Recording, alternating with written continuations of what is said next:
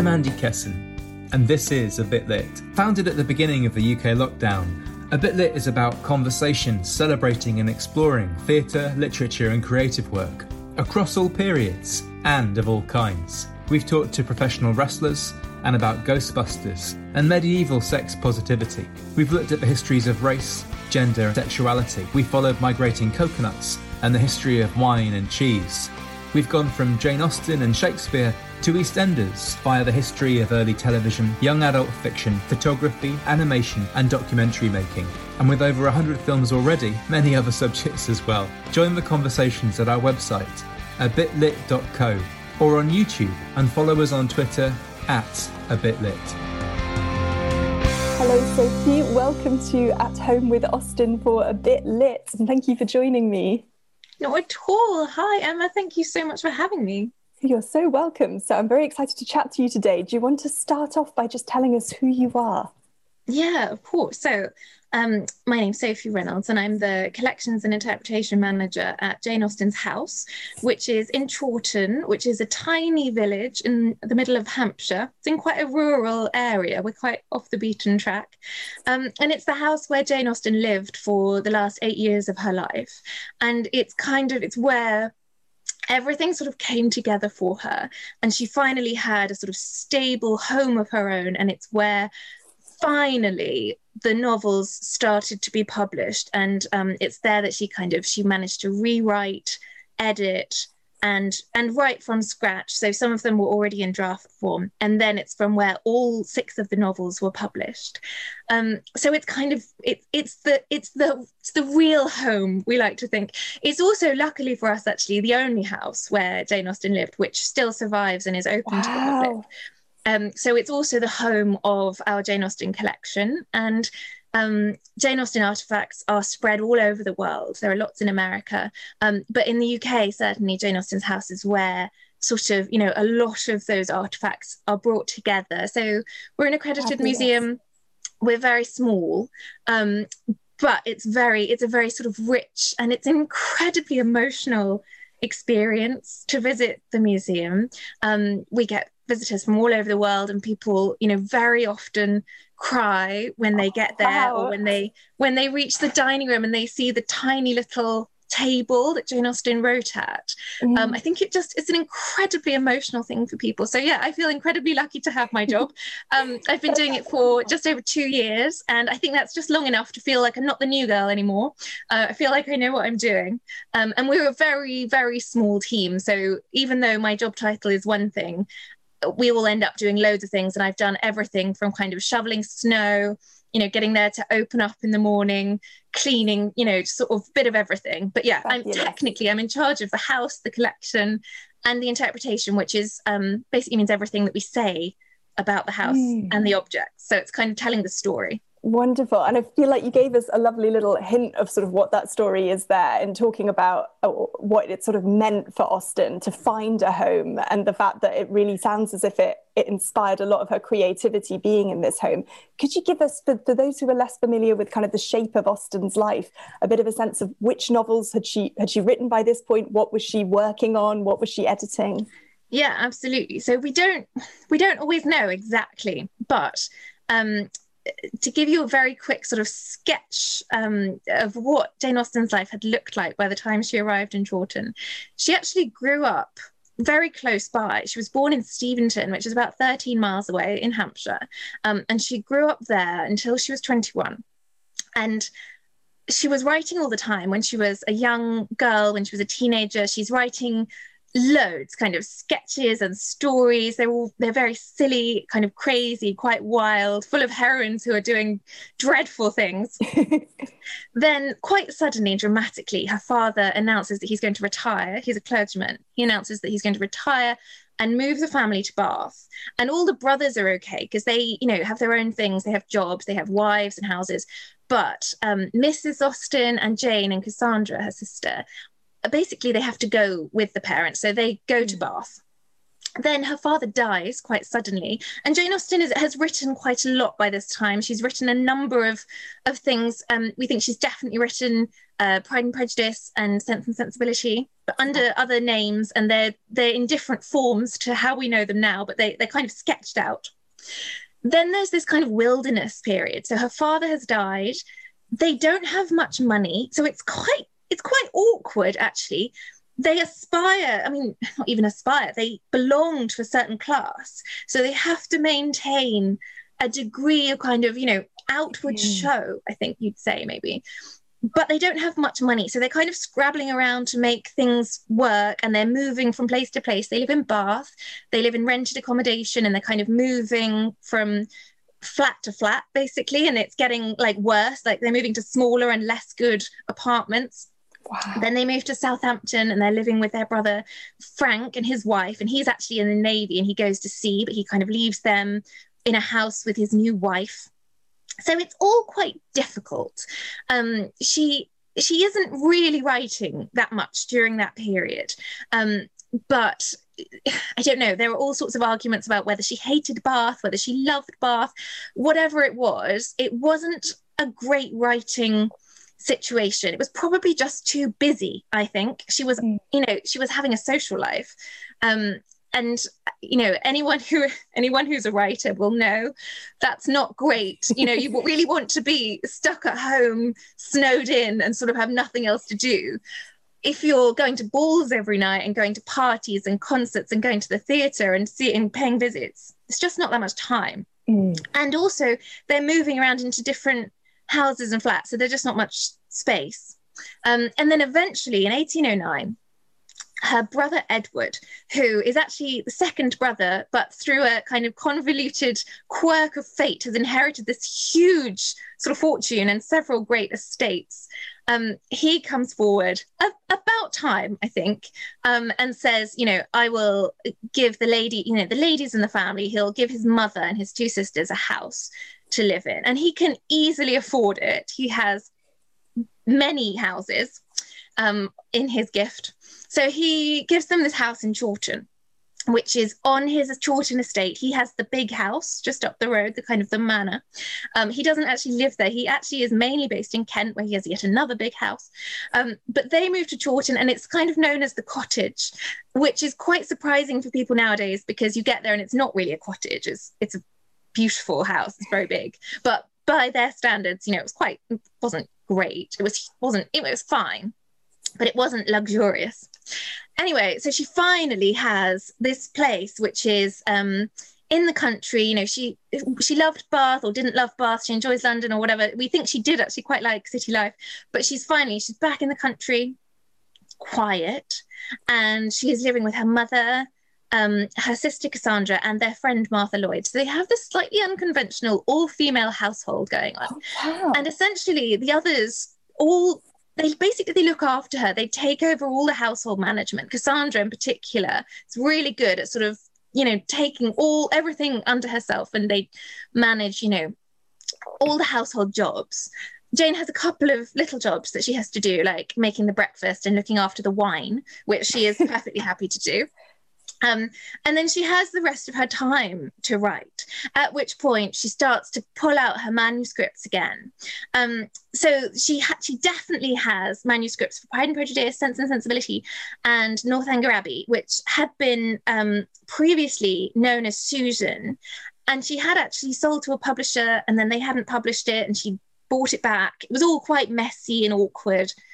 And the first thing she does when they get to Chawton is to get out the, the manuscript of Sense and Sensibility and brush it up, polish it. We don't know. Oh, it's it's just so frustrating. We don't know exactly what happened because in those days original manuscripts weren't kept. They were they were destroyed once the book was published, which is just so frustrating. Um, but we do know, you know, obviously we know what the outcome was. So Sense and Sensibility is published and then Pride and Prejudice comes later, and then Emma. Um, and then you know she's sort of on a on a bit of a rut, a bit of a wave. She's riding the wave once she's in Chawton, and then it's just so heartbreaking because actually um, she then dies, and it's it's quite sudden and quite dramatic. Um, she's 41, and they've been in Chawton about just over eight years, and she's been getting ill for about the last year, but has been kind of struggling on and telling everyone she's fine and having days in bed, but then kind of pulling her pulling everything together and telling everyone she's writing all these letters which are just heartbreaking because she's so she's always telling everyone that she's okay and that she's much better now and it's all you know it's fine. Yeah. And then they go to winchester and then uh, sadly she dies. Gosh. and then the story of the house is quite extraordinary actually because um, jane herself has died but cassandra uh, martha actually has her own brilliant story because she ends up marrying one of the other austen brothers who you know so she has a sort of fairy tale ending at the age of 60 oh wow. And this Right, is quite unusual quite unusual. This is their friend who was living with them. Yeah. Cassandra and the mother stay and cassandra lives there until um, 1845 when she dies. And then the house which actually belongs to the chawton estate which is owned by edward knight the house goes back to the estate and it's it's quite interesting. It's sort of broken up into um, tenements into basically into flats. And it's lived in by people who work on the estate. So it's actually split into three separate sort of dwellings. And there's an estate office in there as well. So where they sort of do the rents and things. Gosh so it's very much less a domestic space It- after having yeah been exactly such a home and it, it, it's at the heart of the village. So it's kind of this it's right on the main road. Um and it's lived in by all these different people. And i don't know like under any circumstances it's quite difficult to have a building which is occupied by lots of different people. You know no one is Mm. quite taking responsibility for things and keeping it you know the upkeep. So it it slightly falls into a bit of disrepair and it's it's sort of not in the best best way. And years and years go by and different people live there and things happen you know the garden sort of you know goes to rack and ruin or whatever and then this is just so magical it's like a fairy tale.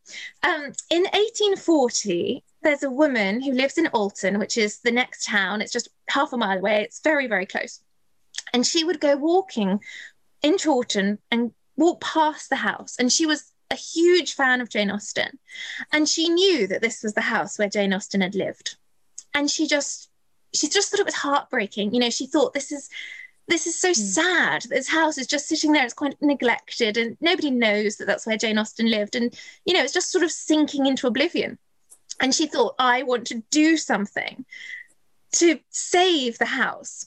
And there's this amazing story that one day um, she walked past and she saw that the tenants in that part of the house had ripped out the iron grate that used to be in the dining room because they wanted to have a gas fire because it's 1940. I mean, you know, they want the mod cons. So they had taken the grate and they'd thrown it into a pile of nettles in the garden. Um, so Dorothy Darnell sees it and she's like, not having that. so she gets the grate and she arranges for it to go into Alton to go to the Curtis uh, Museum where it can be looked after. And then she thinks this is kind of a catalyst for her thinking, right, okay, I'm going to do something.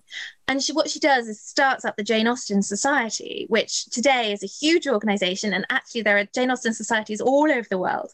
Um, but it started with this sort of tiny little thing and this one woman. And actually, the first thing she did she was the first member her sister was the second member so you know it's sort of like a family family thing but it grows and they set out to raise some money to rescue the house and what they do because it's 1940 and this is like there's no social media they write letters to the newspapers and they put art you know they put adverts in the papers and um they got quite lucky because they didn't actually raise enough money to buy the house which by now by the way, I should just say the house has now been put up for sale. So they know that it's possible to rescue it. right But they don't raise they don't quite raise enough money themselves, but they do attract the attention of somebody who does have enough money, who was a, a London lawyer who lived in um, Mill Hill. I think it's quite random.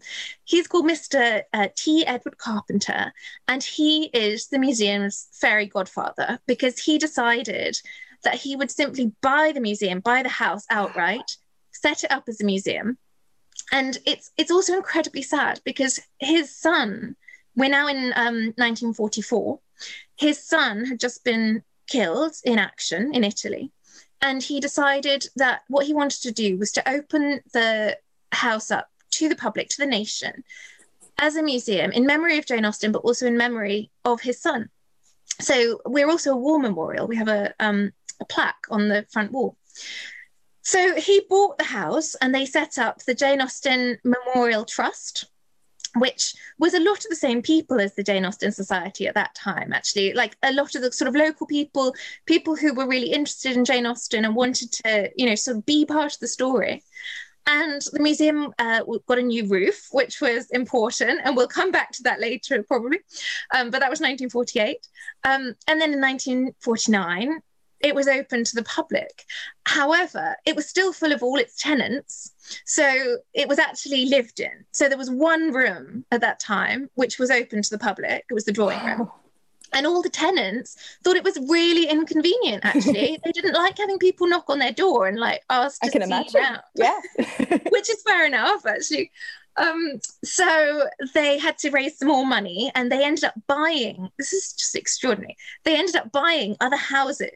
and they ended up buying this is just extraordinary. They ended up buying other houses that they could move the tenants into. Wow. And then eventually, over it took quite a, a, number of years, they sort of opened up, they freed up the rest of the house basically um, until, uh, as it is today, most of it is now open to the public. Some of it is, is offices. Um, and then they also had to start building a collection because it was empty. There was really nothing there. Right it was just because it had been lived in on the floor. Was, yeah, exactly, exactly. Um, so the Jane Austen Society had some money and they helped buy things. And Mr. Carpenter went out and bought things. I mean, he literally went to auctions and went to Sotheby's and kept an eye out. And they would write letters to each other saying things like, "Oh, I've seen this in this shop." Or I've seen this come up for sale. Like, do you want it? And he'd be like, yes, we want that. wow. that. And so, just sorry, just to interrupt for a second. So, some mm. of these things presumably would be objects, say, owned by Jane Austen, but was this also things to do with Austen's, you know, success in the wider world, or was it objects from the right period to create a sense of Jane it Austen? Was, or? It was mainly what they were after were specific Jane Austen artifacts, so things that she had owned. Right. Yeah. Today we do have objects which are of the period. Not that many actually, but we have we have objects to kind of to dress the house as well. But what they were really after, and, and it's incredibly charming, we have um, in the archive, we have a newspaper cutting from the Times, I think, where they had put in an advert saying Jane Austen scraps wanted. And they were literally appealing to anyone who might have something wow. that was connected with Jane Austen. And they got such a great response. I mean, they they did actually manage to collect some really extraordinary things. Um, so we have some items of furniture that came from Steventon Rectory. Um, one of the best stories, I think, about objects coming into the collection took place in 1949. So this was at the opening sort of ceremony for the house, for the museum. Um, and they've got a marquee and they're doing speeches and things to sort of open the house. Um, and Mr. Carpenter is making his speech and he starts slightly tactlessly, actually, I think. He starts going on about how um, it's really bad when objects are bought up by Americans and taken back to America. And he goes, his example is like, well, you know, recently there was an auction and a lock of Jane Austen's hair was sold at auction to an American and it's gone back to America. And isn't this shocking and awful? So, anyway, the woman this i mean you just couldn't write this stuff the woman who bought the lock of hair is in the audience she's called alberta burke um, and she apparently mutters under her breath well if they want the hair i'll give them the damn hair and then she stands up in the middle of his speech and she says i am the american who bought the lock of hair and if you want it then i will donate it to you. I'll give it to you for the museum. And, uh, you know, there's absolute uproar in the marquee and everything is absolute carnage. And they're all absolutely beside themselves and delighted. Wow. So we have a lock of hair that belonged to Jane Austen, and it's actually it has been DNA tested. I mean, it is Jane Austen's hair. It's just sort of absolutely extraordinary. Wow. So there are all sorts of amazing stories like that that sort of, uh, you know, bring together this very sort of extraordinary collection of things that she owned, things that belonged to her, things that she used, yeah. lots of books, lots of first editions, things like that. Wonderful. And what's really lovely there is that there's a resonance, of course, with her literature, but it's it's sort of life imitating art, right? Because the the lock of hair in Sense and Sensibility of Marianne's hair is so significant. And yeah, here absolutely. Austen's own hair having such again significance for posterity. Yeah. there are so many of those kind of resonances and similarities yeah all the time yeah. and do you find that because um, i think you've given a, a really clear vision of how important this finding a home and finding a, a, place where she could actually reflect and write was important to Jane Austen's work. Do you think we find those sorts of interests cropping up in her novels as well? Is she sort of writing about getting to the point she's finally arrived at, that kind of search for a home? Yeah, yeah, I think so. And actually, it's interesting because one of um, our kind of missions at the museum, I think, at the moment, is to kind of really debunk the idea that Jane Austen's novels are about romance and about mm. finding a husband. I mean, they're not. I mean, they are in some sense. They're definitely about that. That is the sort of the plot structure in some way. Kind of the framework. Yeah. It's a framework, exactly. But really, I think it, they're so much more interesting than that. They're about women and how a woman who has at that time very few sort of legal rights a woman at that point you know if she got married her all of her property would belong to her husband. It was very unusual for a woman of a certain rank to work. So a woman really had to get married in mm. order to uh, sort of have a secure future. And getting married probably meant having children, which was pretty risky. I mean, very likely to die in childbirth, um, particularly with the num the sort of size families that they were having. If you were going to have ten yes. children, it's pretty likely actually at some point you you wouldn't make it. Um, so it's all there are lots of things going on in Jane Austen's novels which people at the time i think i think the reason that we miss them today is that she was writing for an audience that just knew all of this. It was just mm. in their blood. It was in their bones. You know they'd they just grown up. granted. Just took it for granted. And there are so many things like that in there that we completely miss. Um, and houses are a real part of that. And all of the novels have um, make houses an incredibly important sort of plot device and incredibly important to the heroine. So, I mean, the most obvious example, obviously, is Sense and Sensibility, mm. where li- I mean, it's all about your house has been taken away from you. Yes. You need another one. I mean, it's, yes. it's that simple. Um, and having found another one for the sort of family unit, Marianne and Elinor actually need to find houses of their own. And it's very difficult because you don't want to just marry anyone. And Jane Austen knew that so well from her own life story. I mean, she had a proposal and could have married someone, and actually, it wasn't the right person, and that potentially would have been a real, real problem for her. Certainly would have meant we didn't have any novels. Um, and she you know it's this wonderful story where she accepts accepts in the evening and then has this sleepless night and then the next day says i'm really sorry actually i can't marry you i have to go now. And you know comes home and, and never sort of goes but goes there again. And the um, significance of that sleepless night for literary history is just yeah, astonishing. exactly exactly. So i think during that sleepless night she was thinking i could have Manydown Park i could live here you know i could have this great house huge wealth he's the you know he's the brother of her two best friends. It, it, it, he must have been pretty bad i think in order for all of those things to not make her go along with it. Um, but the house sort of symbolizes freedom in a way. Mm. you know if you get the right man and the right house you are essentially buying your independence. I mean, a yeah. form of independence.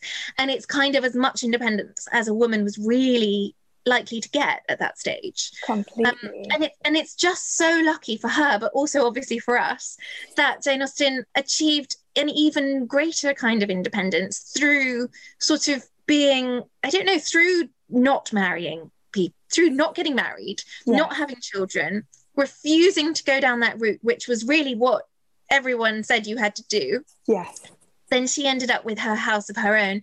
And it is interesting that none of her heroines did that. But I guess that was just a bit too far. She was she was asking people to believe that this is what they would do. And yeah. the question of marrying someone that was at least someone you loved was was pretty radical in its own right. So she's she is pushing the bar quite heavily, and and I do mm. think that if we look at them and just think, oh, you know, they're romances, they're kind of, you know, chick lit. It's just it's scraping the surface. You know, that is top line stuff. Whereas actually, there's so much more going on beneath completely, the surface. Completely. And I think it's so interesting what you're saying about yes, she never created a, a vision of a woman alone or a woman with just female family members able, able to live sort of happily ever after, as perhaps we could say she did. But she does, all her novels have these heroines who are being forced as you say, because they're dependent on sort of other people's whims and they haven't got a household of their own and they're being forced to, I'm thinking of Anne Elliot having to go to Bath against her will. And then obviously Mansfield Park is all about being sort of farmed out to a great house without choosing to.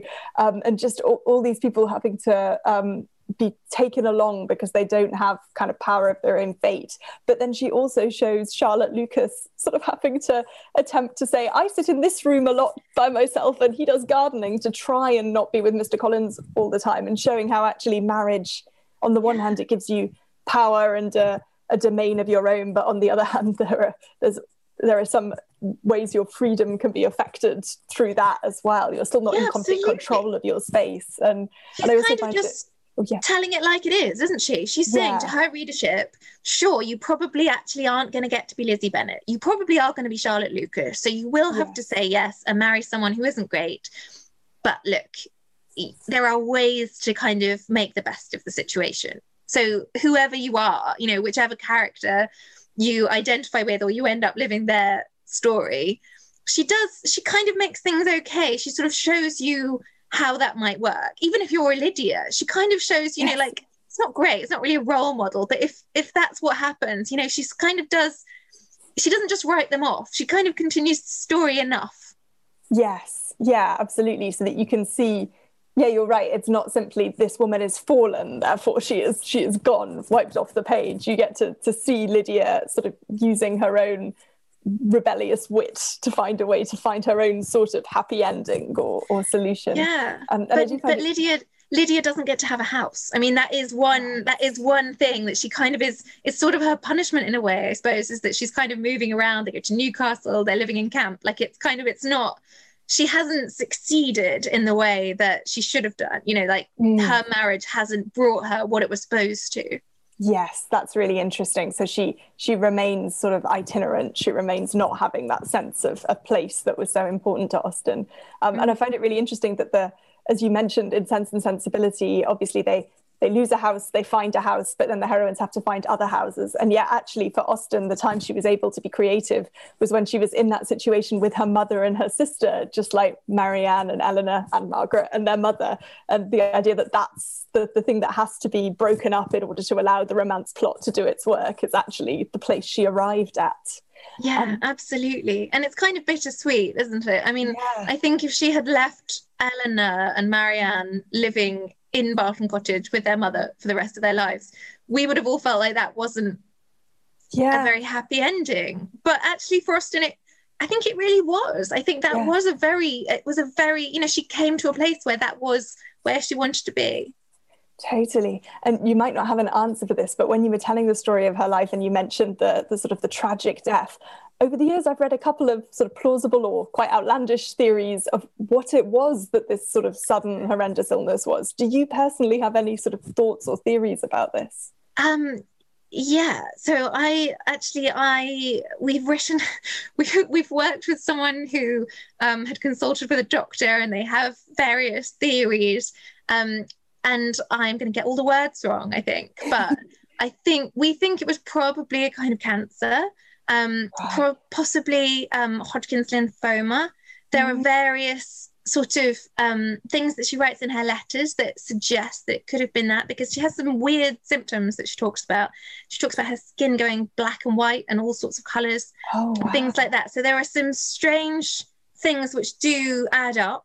Um, but you're right, it's kind of one of those things that there are so many theories and it's mm. arsenic poisoning or it's this or it's that and i i mean i don't i don't really know but it doesn't it's not something that i feel like i really need to know i sort of mm-hmm. feel like you know in those in that time life was much cheaper in a way you know they didn't have the sort of medicine that we have today and and everything was a bit more on the edge you know people died that was completely yeah. that just happened much more often you know, it was quite, it just sort of came and went.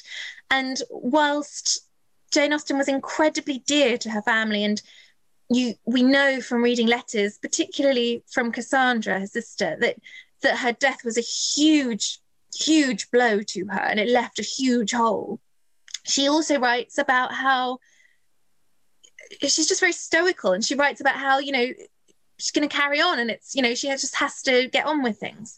Mm. And I think that actually in that time when you know, particularly children died all the time, yes. illnesses, they didn't understand illness in the same way. So it just happens to be incredibly tragic for us because it was Jane Austen and we really right. want to have more novels than she left for us.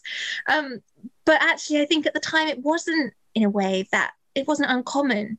Mm. Um, so yeah, no, it's a sort of rambly answer, but no, no I no, it was a really interesting answer because I think you're right. Though it's really interesting to know that there has been research working with specialists to kind of unpick mm. what those symptoms mean. But you're right that yeah, in terms of how she understood it and in terms of how her family understood it, there are actually very different contexts for thinking about death. And it also gives a clearer idea of the stakes in, say, Pride and Prejudice when Jane is made to catch the cold, is made to ride, go, yeah. go, riding in the rain, and the fact that her mother's willing for her to take that risk when life and death are so much more stark, it's so much more likely that there could be a terrible outcome. It, yeah, yeah, absolutely. Yeah. And in Sense and Sensibility, you know, Marianne sort of suddenly gets ill, and you're kind of thinking like, oh well why is she ill? Like, you know, yeah, she's, she's just a bit overwrought. She just needs to yeah. lie down.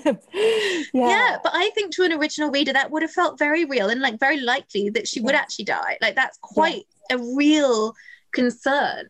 Um, and just while we're talking about things that the sort of original readers would have noticed, I do think another really interesting point about Austen is that so many people sort of one of the accusations that is levied against her is that she um, she writes about women and domesticity and love and marriage, and that she kind of misses out all of the kind of big world affairs that were going on. And actually, it's just not true. It's just mm. that with mm. our modern eyes, we don't see them. So there are actually a lot of references that she just throws in, like very small. She just makes an allusion to this or that. And we skim over things because right. you know you see a word you don't quite understand or an illusion you don't understand you just carry on. And actually so often those are about bigger world world issues. Like the napoleonic wars were going on and she references them but we don't always pick up on things like that.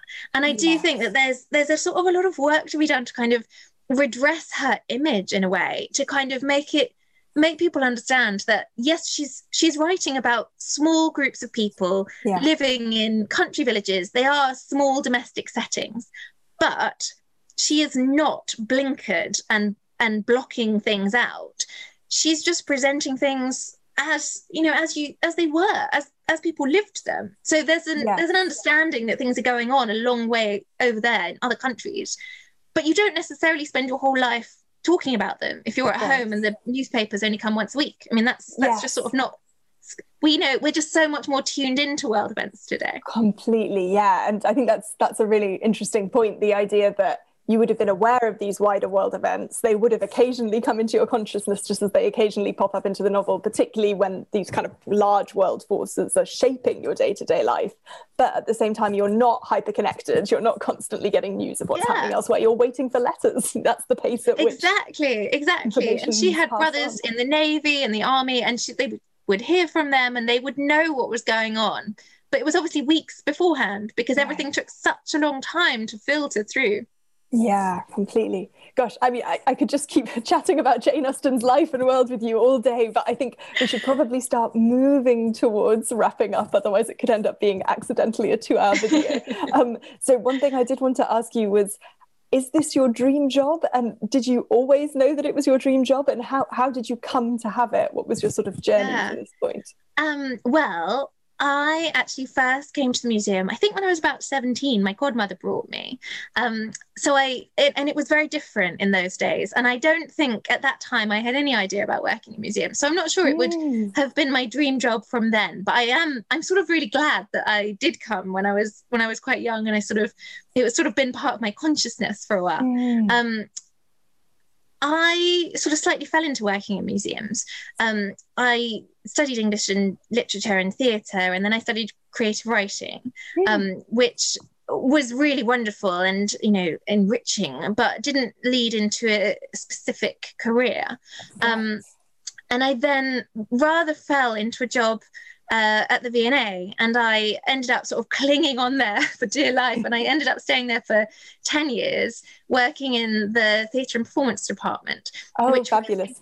Incred- yeah, it was fabulous. It was incredibly fun. And I did all sorts of projects which involved making people angry. so, sort of being naughty, I think, really doing lots of performance events in the museum. Uh, I ran festivals and all oh, sorts of things great. that kind of disrupted the normal running of the museum. But I learned so much there and I was involved with lots of really exciting projects. So my department was doing things like the David Bowie exhibition and the Pink Floyd exhibition and and things that were sort of really sort of huge and just cutting edge and sort of bringing all sorts of different creatives and it was a really exciting time.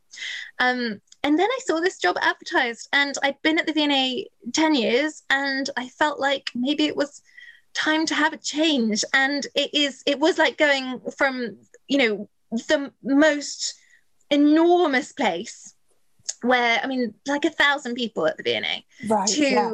the tiniest. So at the time, Jane Austen's house, I think, had about 15 staff. And I mean, today it is even smaller. I think we have five or six full sort of, you know, staff. Um, and then there are extra people who front of house and things like that. But it's really tiny. Um, and I think I have actually really I've benefited from that so much because it is completely different and it's so hands on and you just anything that has to be done you just basically have to do it yourself. Um, so yeah in a way i think it is my dream job and it has an, it has allowed me to move to hampshire which is which is yeah. wonderful. So That's yeah. wonderful. And i can see how it's yeah having a sense that the, the, almost the museum is yours and that you, you have to do the things and make the things happen. That must be really exciting. And have you always been a Jane Austen fan or is that a more recent? I have, I have. And I'm um, I'm not going to be ashamed about this actually, but I think I can definitely date my love of Jane Austen to 1995. Oh yeah, when um, when we all can. Um, and and actually that is another really funny and interesting point in the sort of history of the museum is that 1995 was kind of a, a sort of it was called Austen Mania at the time. There was the BBC Pride and Prejudice, but there were a number of other films and adaptations that came out that year. Mm. And there was this explosion of love of Jane Austen. And the museum's visitor numbers doubled that year. Wow. And and have sort of stayed up there. So actually, even though it sort of seems like a bit of a joke, the BBC Pride and Prejudice changed changed Austen history, I think. Certainly yeah. changed the Jane Austen house history. Um, because it just I think it just made people see that this was something that they could relate to and fall in love with and it kind of just yeah. brought her back and, and kind of opened still, up that world yeah. we're still feeling the effects of that which is amazing that is amazing. And, and do you have a favorite Austen novel? Is it Pride and Prejudice or is it something else? Oh, it's so difficult. Um, I don't know. I regularly tell people it's all sorts of different things. I think possibly it might be Persuasion um, because I grew up just outside Bath and I, as a sort of teenager, I really enjoyed reading a novel set in Bath because I really sort of related to it so much. I understood where they were and what it looked like and everything like that. And it is just an extraordinary novel. It's so beautiful. It. it. feels yeah. that bit more mature and sort of you know, calm. It's not quite the yeah, yeah. So I do love that one, but I love them all. They're all fantastic. Yes, me too. Gosh, and I love how your life story is kind of all, all in relation to locations where Austen lived. Yes, I'm, I'm following her about. Yeah. yes. Wonderful. And then um, just before we wrap up, I feel I should return to a point you mentioned earlier, which is you mentioned the roof being replaced in the 1950s, was it? And said you were going to come back to that. Yeah. So um, we are running a campaign at the moment to raise money to re-roof Jane Austen's house um, because it is now about 70 years since it was last done um, and it's really not in great shape. Um, there are a number of bits of work to be done on Jane Austen's house, but it's very difficult. It's a grade one listed building. there are bats in the attic, which makes everything harder and more expensive. Um, and and we're open. I mean, we're actually not open at the moment, but in in, in normal circumstances, we're open all year round. Um, so Yes, it is a really we're, we're filming this in lockdown three. which yeah, is yeah, which is why we're not there, which would have been much nicer. Yeah. Um, so yeah, so we are fundraising. We've done. We've we've been incredibly lucky. We've got um, uh, the Hampshire County Council are supporting us. We've been running a, a public fundraising campaign, which is doing really well. We do need a bit more, um, but we've got enough to start work now, which is brilliant. So we'll be we'll be starting to get the wheels turning for that. But yeah, we're it's it's really important that we get it done. Okay, wonderful. So if anyone wants to, who's watching this video, wants to donate to that, we will pop the link um, underneath Lovely, so thank that you can do so, so that Jane Austen's House Museum stays open for posterity and we can all go and visit it when such things are allowed Yes. again. Please do once that's possible again. Yeah. And then my final question is rather a cu- cruel question that we put to everyone at the end of every Bit Lit, but we're aware that it's completely unanswerable. So it's up, you know, just answer it in whatever way springs to mind. And that is, what is literature for you? Oh my goodness. I I think I think you know when it's literature. I think um it's it's just brilliant writing. It's when something is crafted um and is and you just know it's something that you feel. And i completely subscribe to the idea that it's different for different people. There doesn't have to be something that is marked as this is literature. You know how they do in bookshops like this is literature and this is you know Genre fiction. crap yeah Yeah. When in fact, Austen in her way wrote genre fiction. And yeah. yeah exactly and and obviously i mean i want people to read that's part of the the museum's mission certainly Yeah. is to get people reading and not just jane austen but anything anything is a good start so i want people to read anything but as someone who has occasionally you know indulged in in i don't know whether chick lit is or you know whatever things that aren't very well written you can read a book like that or maybe you read a few books like that and they you race through them and you can kind of just sort of gorge on them and go through really quickly and then you sort of feel a bit "Ugh." you know i sort of i've really had that with um with books that are basically the equivalent of fast food. Like you know you you sort of feel like they're they're sort of satisfying a kind of you know a bit of a need but then actually they're not wholesome. I think maybe that's what i think literature is. It's something that is fulfilling and it makes you feel stronger and better and it sets you up for life. Um, and it's true. I think that there's a truth in in really great literature certainly. Um, and there's so much of it out there and that's what's so wonderful is it's not just the kind of classics. You know there are people writing today who are absolutely fantastic and in all sorts of genres and they could be writing romances or mysteries or you know whatever. Like there are bri- if you're a brilliant writer you could write any kind of thing and it, it would have that kind of depth to it that i think literature has Yeah, thank you. What a lovely, inspiring, inspiring answer to end on. Brilliant. Well, thank you so much, Sophie. I've learned such a lot. It's been a delight to chat to you. oh it's been such a pleasure thank you so much emma Thank you. A Bit Lit, celebrating creativity and research of all kinds.